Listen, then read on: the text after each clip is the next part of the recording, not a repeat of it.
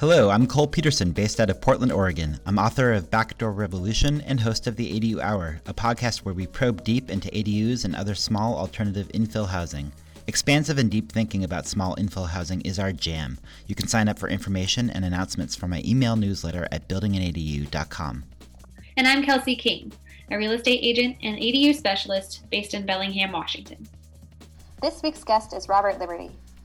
He is an ADU owner and advocate for ADUs in various capacities, including as an elected official, administrator for a university sustainability program, and an advocate for zoning reform to increase housing choices.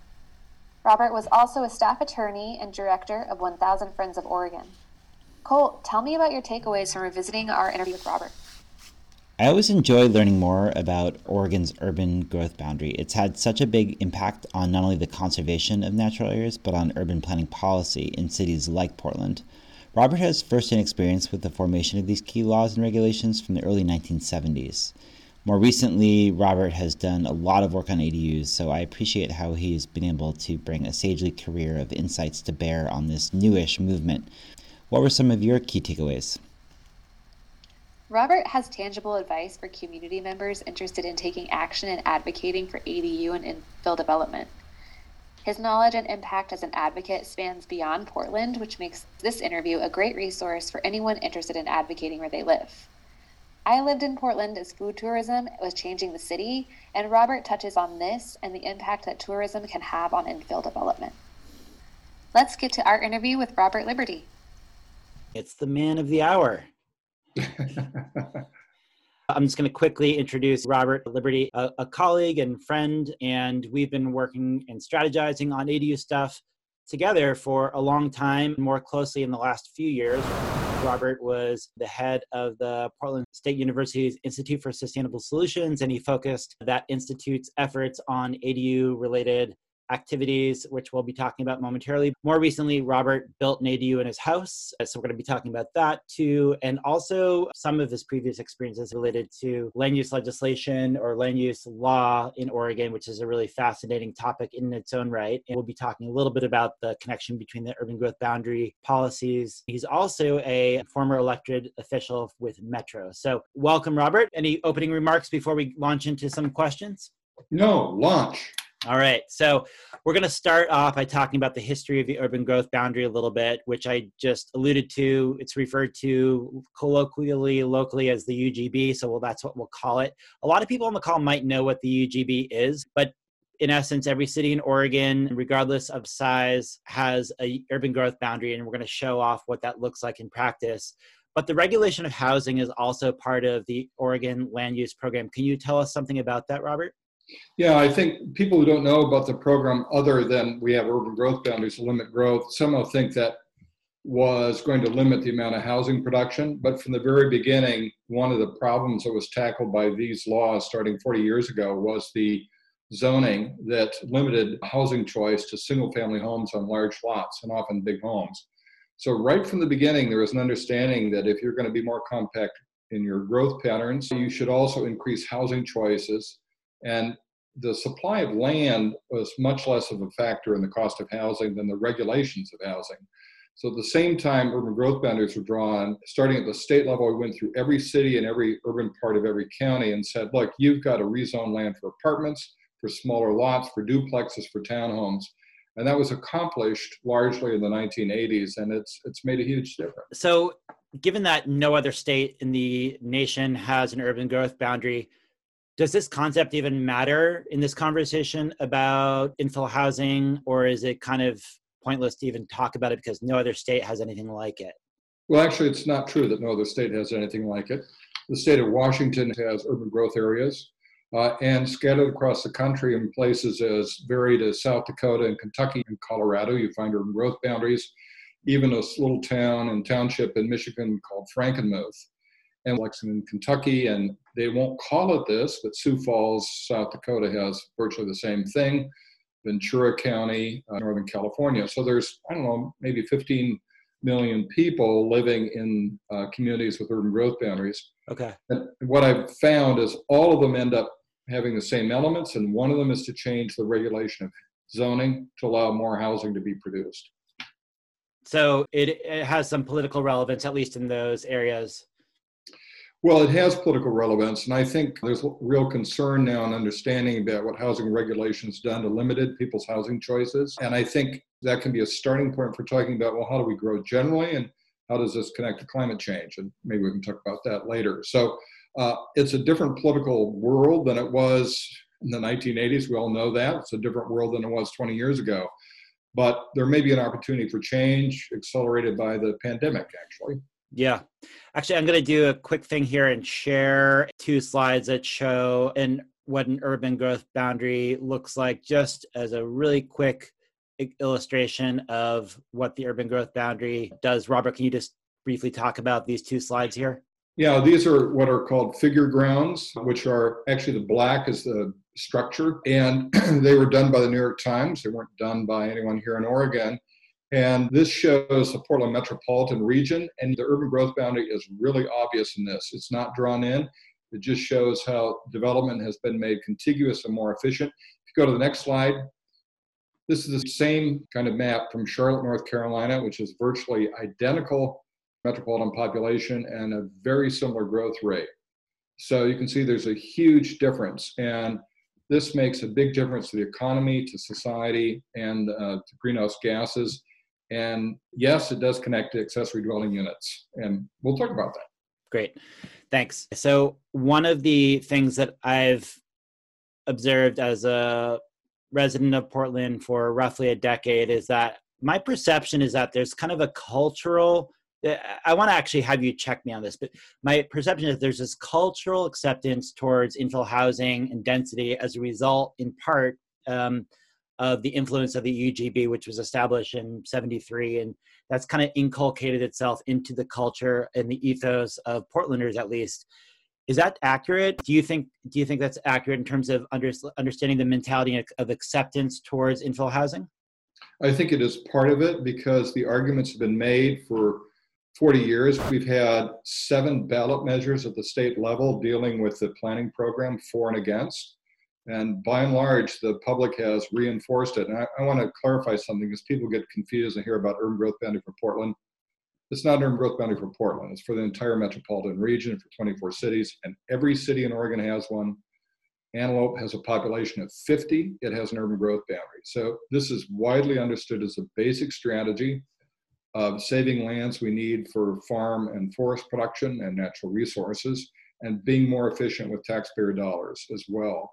So yes, it has become, you know, I've back in the day when I took taxis home from the airport, I'm not making this up. Taxi driver brought up the urban growth boundary.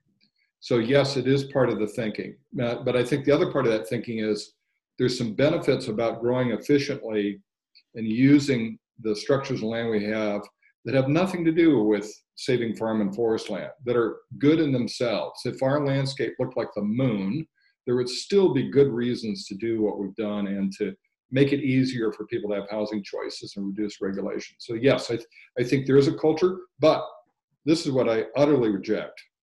Because uh, I often do presentations and I show a picture of Oz and the characters from Oz, and the background is Portland under these green towers. So this is just wrong.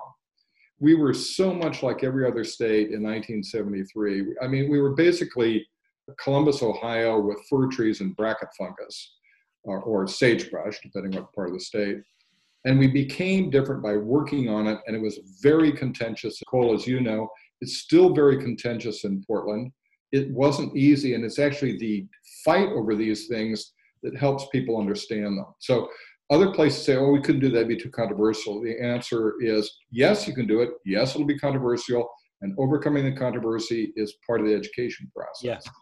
Great. So for those interested in ADU design, so far this is a bomb. So I we get into the ADUs more, but you and I are both interested in the big policy setting for ADUs. Well, I mean that that's largely what I wanted to talk about with you is these policy aspects. You bring a lot to the table with these policy discussions. That you have a rarefied set of skills and experience. So we're going to focus on that. For several years, you orchestrated a sustainability institute housed within PSU and to focus the institute's efforts on ADU production. Can you tell us about the initial goals of that program and whether it was successful? Yeah, the Institute for Sustainable Solutions worked on a variety of topics, but this was one, and we picked it because it had a high profile, thanks in large part to the work of you and colleagues of yours, like Eli Spivak, in making this a big issue, even though ADUs have been authorized in Portland for 30 years, actually, and regionally for 30 years, not much production. So the idea was can we look at all the barriers to production other than regulation and what can we do about them? Cost, financing, uh, permit processing, site suitability designs, and so on. So we commissioned some work, and one set of projects were five standard designs for ADUs to serve different markets from smaller to larger. In fact, the Center for Public Interest Design at Portland State had a studio on that, and one of the designs is likely to be built now. That was one project. Another was a survey of hundreds of ADU owners and tenants, and all the prior surveys that we were aware of interviewed only the owners and not the tenants.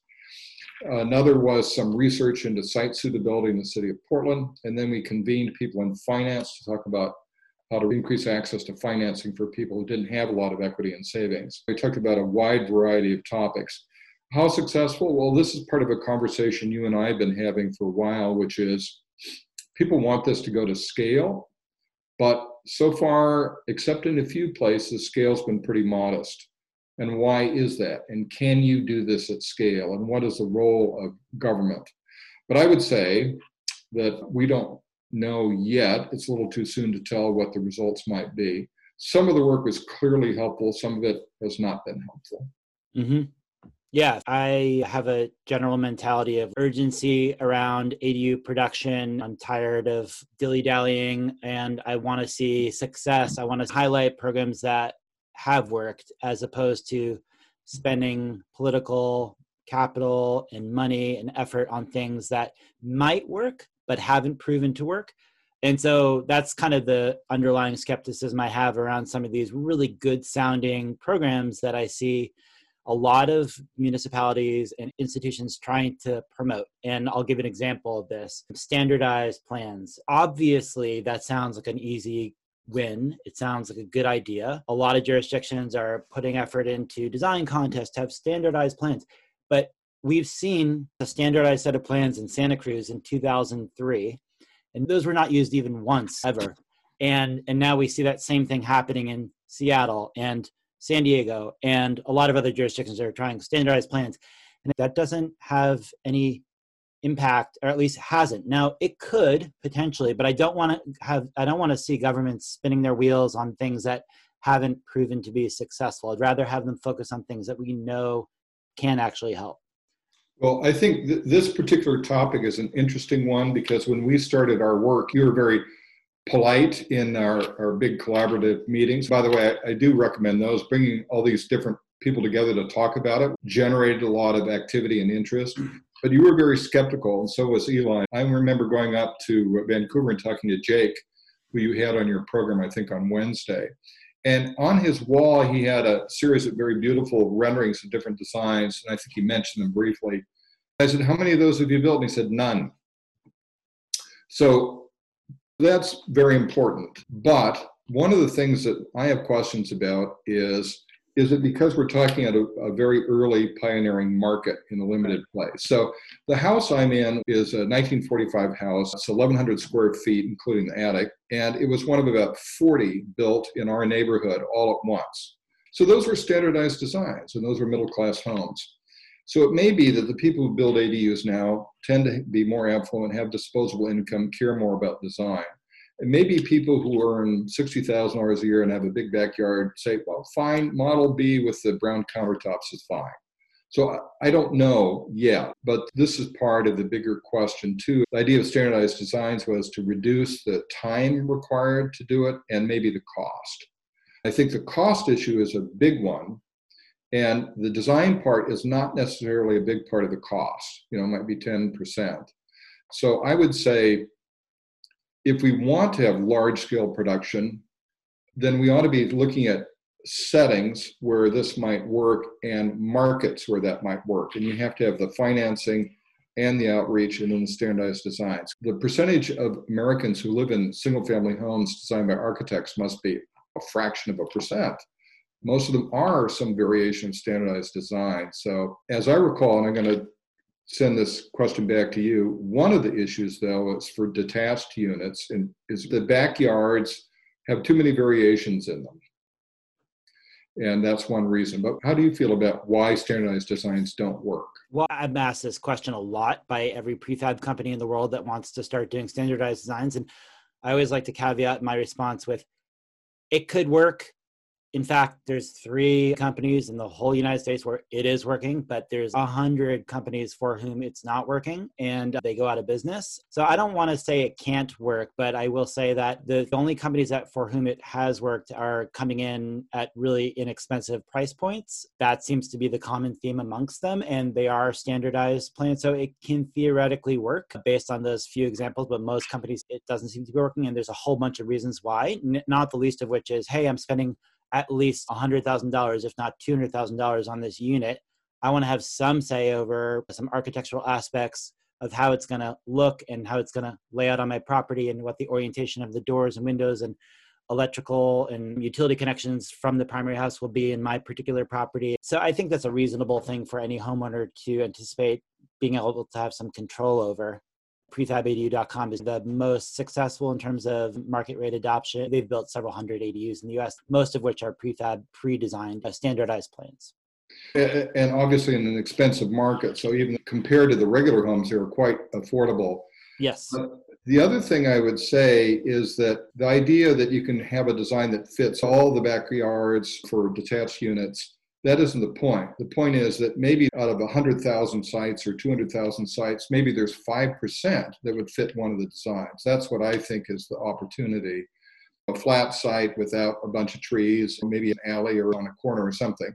If we could map those and saying, look, your site actually has a low cost potential. I made a reference to an internal standardized unit. That was something that the Center for Public Interest Design did. You can see some of these components already exist. The kitchen and bathroom and the wall and have that something you can slide in and connect up. And that might save a chunk of money. So that's a, a standalone possibility. It could be used in new houses too. I want to talk a little bit about the Institute for Sustainable Solutions survey that was done and just share some yeah. highlights from that survey. So, this was a survey done in 2017 18, I think.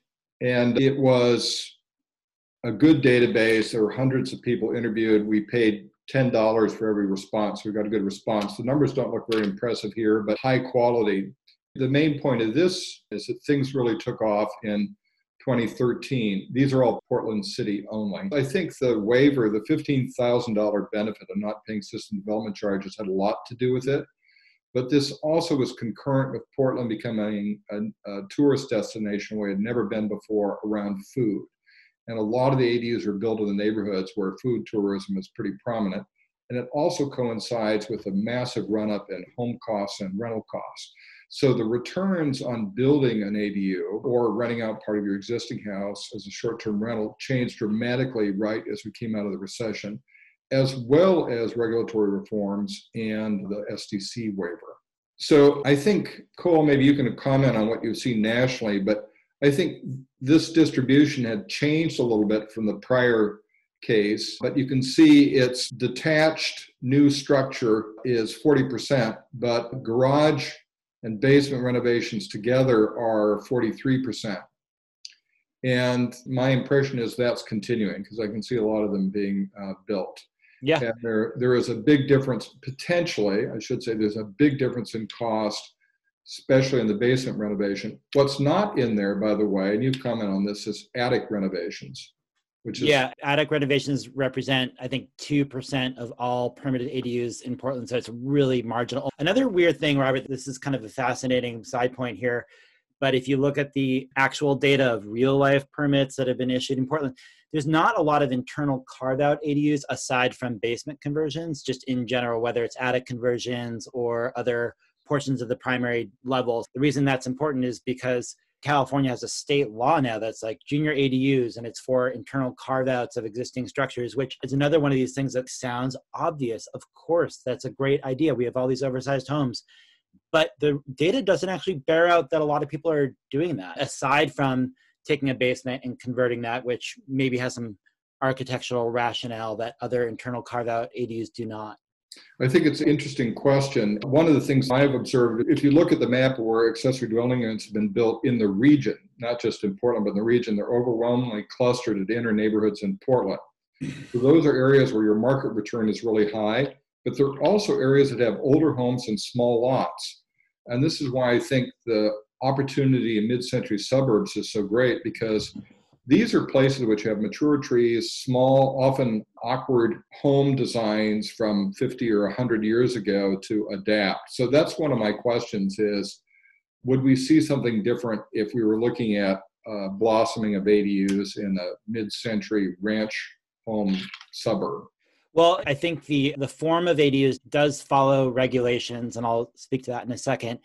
But to your point, I think over time we might see that there's different forms of ADUs that happen as a result of the, the year that the housing stock was developed in a given area. For example, Snout House suburb subdivisions that were built in the 50s to 70s in cul-de-sacs. If and when in California ADUs take off in those areas, we're going to see a lot of Snout House conversions. Whereas right now, that's not a really prominent form of ADU, but it's it's obvious. It's a really easy, low hanging fruit for a lot of areas within California, I would say. Well, one of the projects that we didn't get done, I'm still interested in getting done, is to look at mid century homes and which ones would be most easily, cheaply, but effectively converted to include an ADU.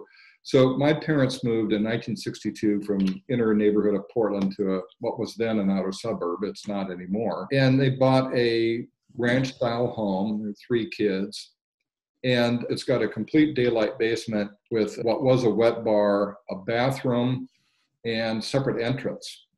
I look at that and I think, you know, pretty nice apartment, pretty large, basically in a, a rec room. So it's big. And that would be a very easy conversion, I think. That home design, even though that actually was designed by an architect, it looks like a lot of other homes.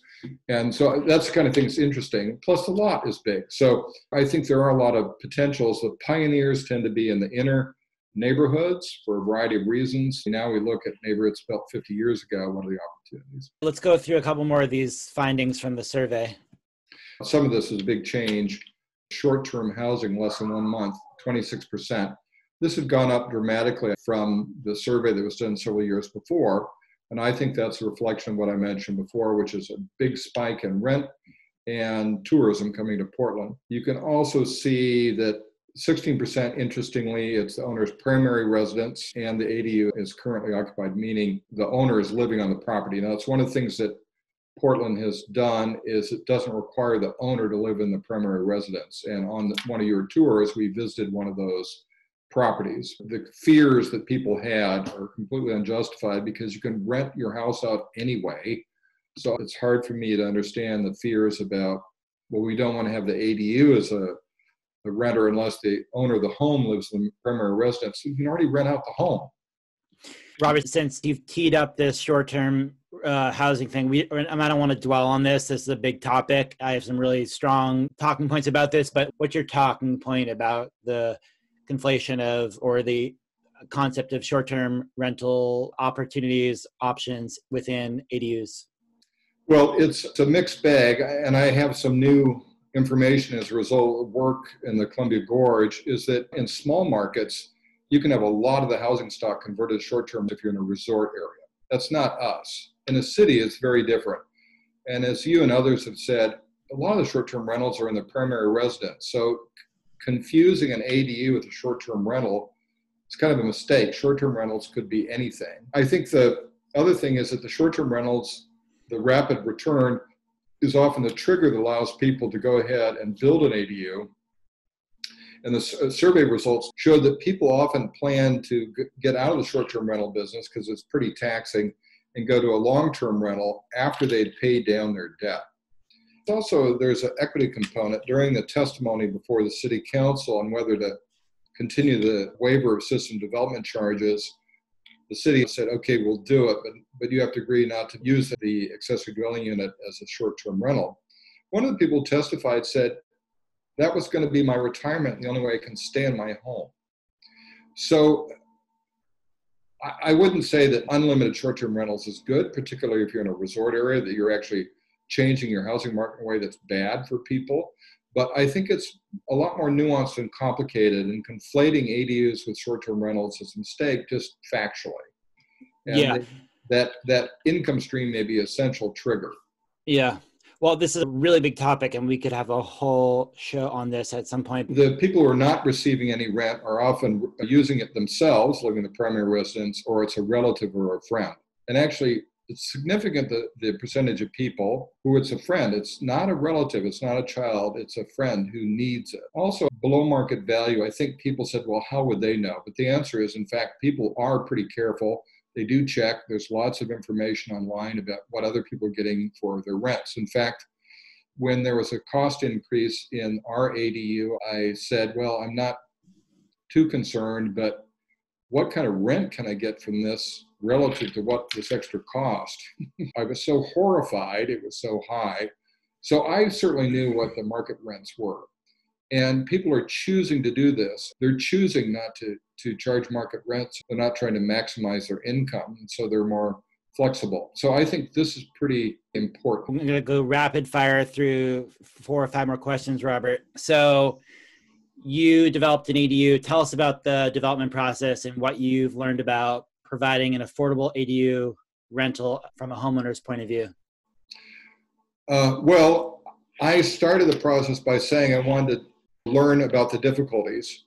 By the time I was done, I realized that I was wrong. And it was because I found someone, architect and developer Nicholas Papathemiou, an expert. I'm a land use attorney, but after a while, he really knew the ropes. So, really, my job was to give some advice. We talked about the design, and this is a 391 square foot converted tuck under garage that has retaining walls into a private patio. It's south facing, which is very important in Portland. And we had a budget of originally $60,000. Turned out to be $75,000. So I learned it actually wasn't that hard for me. I had to make some decisions. My sweat equity was pretty modest, mostly the exterior uh, landscaping work. And I did learn about the challenges of different interpretations of the same code by different reviewers and building codes. Some of the stuff did drive me a little nuts, but fortunately, Nicholas really was write checks, give us some advice. So that's what can happen elsewhere. Now that you've had some experience with this, what roles do you see ADUs playing in terms of affordability and equity? Well, what we know from the survey is that there's an overlap between the rents charged for ADUs and people earning between 60 and 80% of median household income. So market provided small housing can be affordable to people at 60 to 80 percent but one of the questions is the people in those units may be earning 120 percent. That's a question about can we find the people really need these rents? So i think it can be pretty significant the other thing we could have done or can do in portland is we have a $15000 value in the waiver of system development charges the city, and I know you're not a fan of this, but the city could say, we're going to turn that into a rent reduction. And it doesn't have to be dramatic, but we'd like you to shave off $200 a month. So I'm charging significantly below market, but because I had savings I used, my return is this is gross 1% a month. There's nothing, especially now, there's nothing I can get in the market as someone who doesn't have a lot of money like that. So I think this combination of great opportunity and need and kind of minor incentives could do a lot. It's not going to solve the problem. There's no silver bullet, but it, this is a piece of silver buckshot that I think can help with the housing market. Robert, this is an important point. Can you just explain that in lay terms when you say your return is 1% a month? Explain what that means in dollar values. So the rent I'm charging is $760 a month the cost of the ADU was about seventy-five thousand or seventy-six thousand dollars. Mm-hmm. And, and and the seventy-six thousand dollars is not construction costs; it's everything. Mm-hmm. Permits, everything, including I think I threw in at finally the money I spent on building the planter boxes and the fence and stuff. So that means I'm getting one percent back on my money. Now, if I had borrowed that money, I wouldn't get that kind of return. But if I'd put that money into some sort of investments, I'd be getting a negative return right now. Right. So there were a couple things that made that possible. One is I had help. Second thing is I had a home with a tuck under garage and I didn't have to provide parking. If I'd had to provide parking, that would make a big difference. So this combination of regulations, the existing structure, and not getting too obsessed about fancy touches made it, I mean, there's nothing like that I could get. Yeah. Let's dive into a different topic here. Let's talk about the greenhouse gas emission reduction potential of ADUs and middle housing for cities and states that have greenhouse gas emission reduction laws or policies in place. Can you talk about that a little bit? Yeah, so since we're changing topics so dramatically, I'm going to change my tie. Greenhouse gas production, about quarter it typically, uh, certainly in this state, 27% is from transportation. Another big share is from the structures themselves. And by having ADUs as a strategy around infill and redevelopment, you reduce driving. People are closer to things, especially if they're built in neighborhoods like the ones we live in where there's stores nearby can walk to and the conveniences, uh, excellent transit, bike proximity. ADUs, a strategy around infill and redevelopment makes a big difference in the amount of travel. So that's one part. The other part is small houses just generally don't take as much energy to heat, dramatically different. I know this from personal experience. We had an energy audit and there was a threshold of savings they had to meet, and then you get a benefit. Well, you know, we couldn't really meet it, and our walls are not insulated. So why is that possible? It's because the house is a appropriate size, 800 square foot main floor. We shut the doors to the attic. It's just really efficient. And so those two things, the small unit and the infill together, actually have a big impact. And California has made compact growth a major part of its effort to address climate change. And uh, I worked on that project for a couple years as well. We're going to close out with one question here about your experience as an elected official in Metro many moons ago. What are some strategies that you'd recommend for advocates and elected officials that are confronting common concerns around the impact of off street parking or owner occupancy or any of the other arguments that are put out there against infill housing in residential zones? Well, I think the most important thing is organized education coming from the residents themselves. We've had, I want to repeat this, is very important. All the stuff we've done in Oregon around planning and changing how we grow and develop and around housing has been contentious. It always has been. But there's always been a lot of grassroots advocacy coming from individuals and organizations. And I, am amazed at the level of sort of distributed sophistication we have here from these challenges. It's something universities can contribute to. But the most important thing is, and I serve on the Columbia Gorge Commission now, is to have people coming in and saying, I want this in my neighborhood. And to do that, you, it's best if there's an organization, a YIMBY, yes, in my backyard organization. But it can come from designers, it can come from faculty members, it can come from uh, people in faith communities who say, you know, if those people are good enough to take out our garbage or teach our kids, they're good enough to live here. So this is again an experience that's many places have had, but I think that's what has to happen. And then the elected officials get more comfortable. The other thing you can do is, speaking bluntly, is make someone lose an election from being on the wrong side of an issue, and that will get everyone's attention immediately. Good closing piece of wisdom. Throw, throw right. your electeds under the bus. That wraps up the interview portion of this episode of the ADU Hour. As a reminder, these episodes are the edited audio version of interviews that we conducted via a webinar series. Good news, you can access the full video series via Kol's website, buildinganadu.com. Now, for the second half of the show, I curate questions from the audience that gives our guest the opportunity to dive deeper into a topic or address new ideas and questions.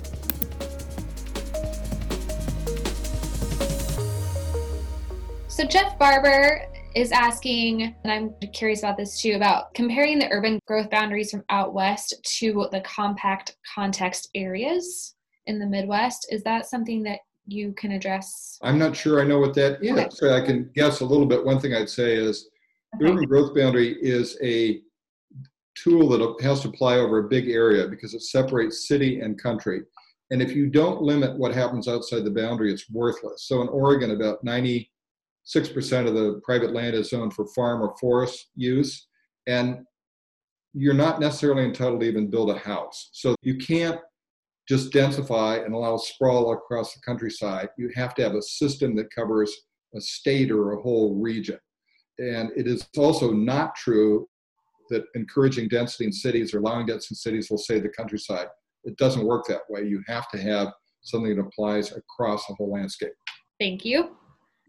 What could specifically this question asks California, but I think anywhere learn from Oregon in regards to land use and zoning instead of purchasing open space? Several years ago, I did a study of what all 50 states were doing to curtail sprawl and I looked at a bunch of regions. It's an 800 page report. I'll send a signed copy to someone if they promise to read it all. But when I was done, I had a kind of, instead of eureka moment, a well duh moment. So, one thing is you have to change your land use regulations in a fundamental way.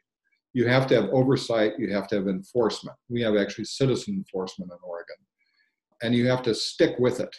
So, it's not just a little bit of tinkering. You have to really think about your entire landscape. In California, actually has a huge amount of planning legislation.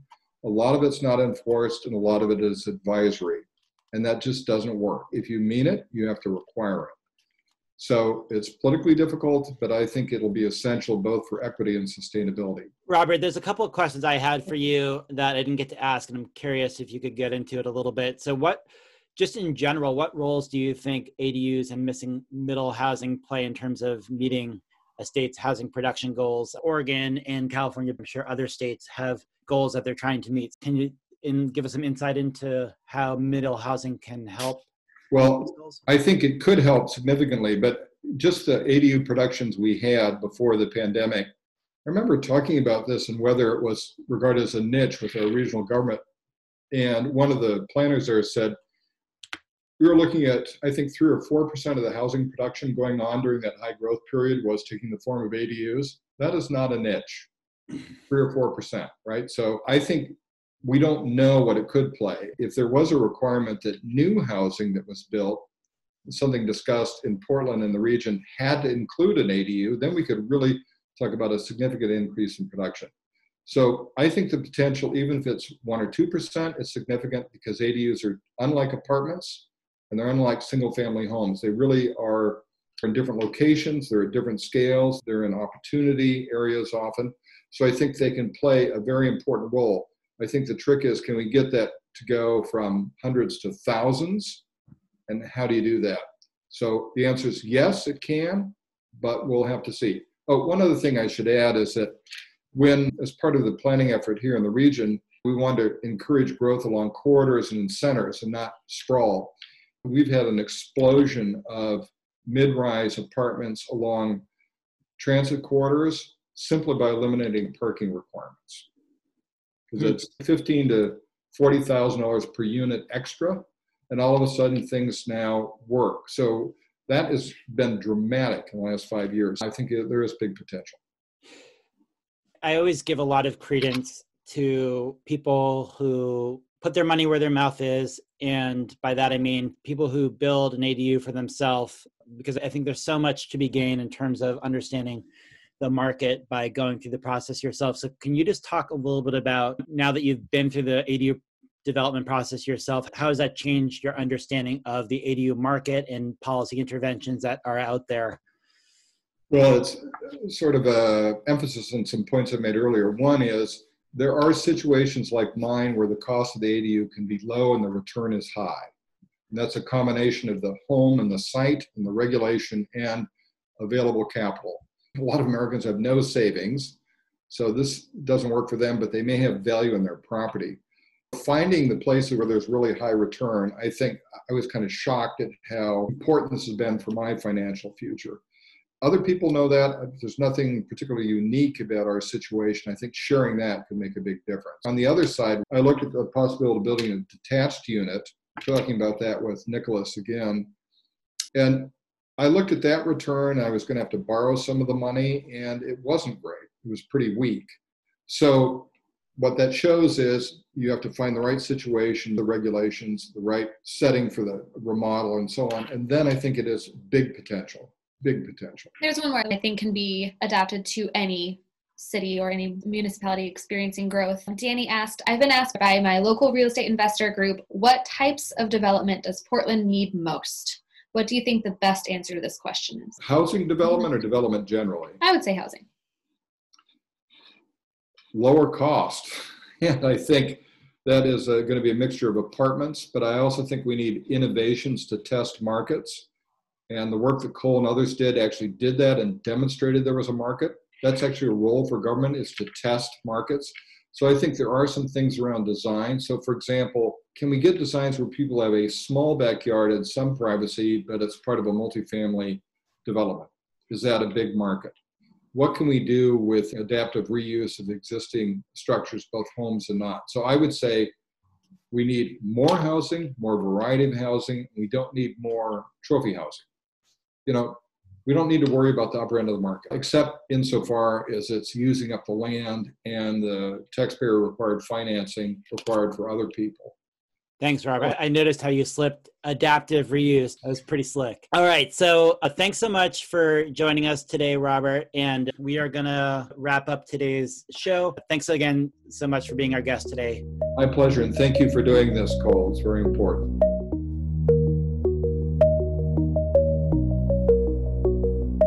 Thank you for joining us for this week's episode of the ADU Hour. New episodes will be released weekly. The ADU Hour audio podcast series includes some of the interviews that were part of the live show. The unedited full length version of all of the episodes is now available in video format for a one time purchase price of $39 on buildinganadu.com. You can register for the ADU Hour series to gain immediate and indefinite access to all new and old shows. You can also find ADU courses for homeowners, real estate professionals, sign up for my email newsletter, which includes content and announcements, and pick up a copy of the book Backdoor Revolution while you're there. Go to buildinganadu.com to learn more.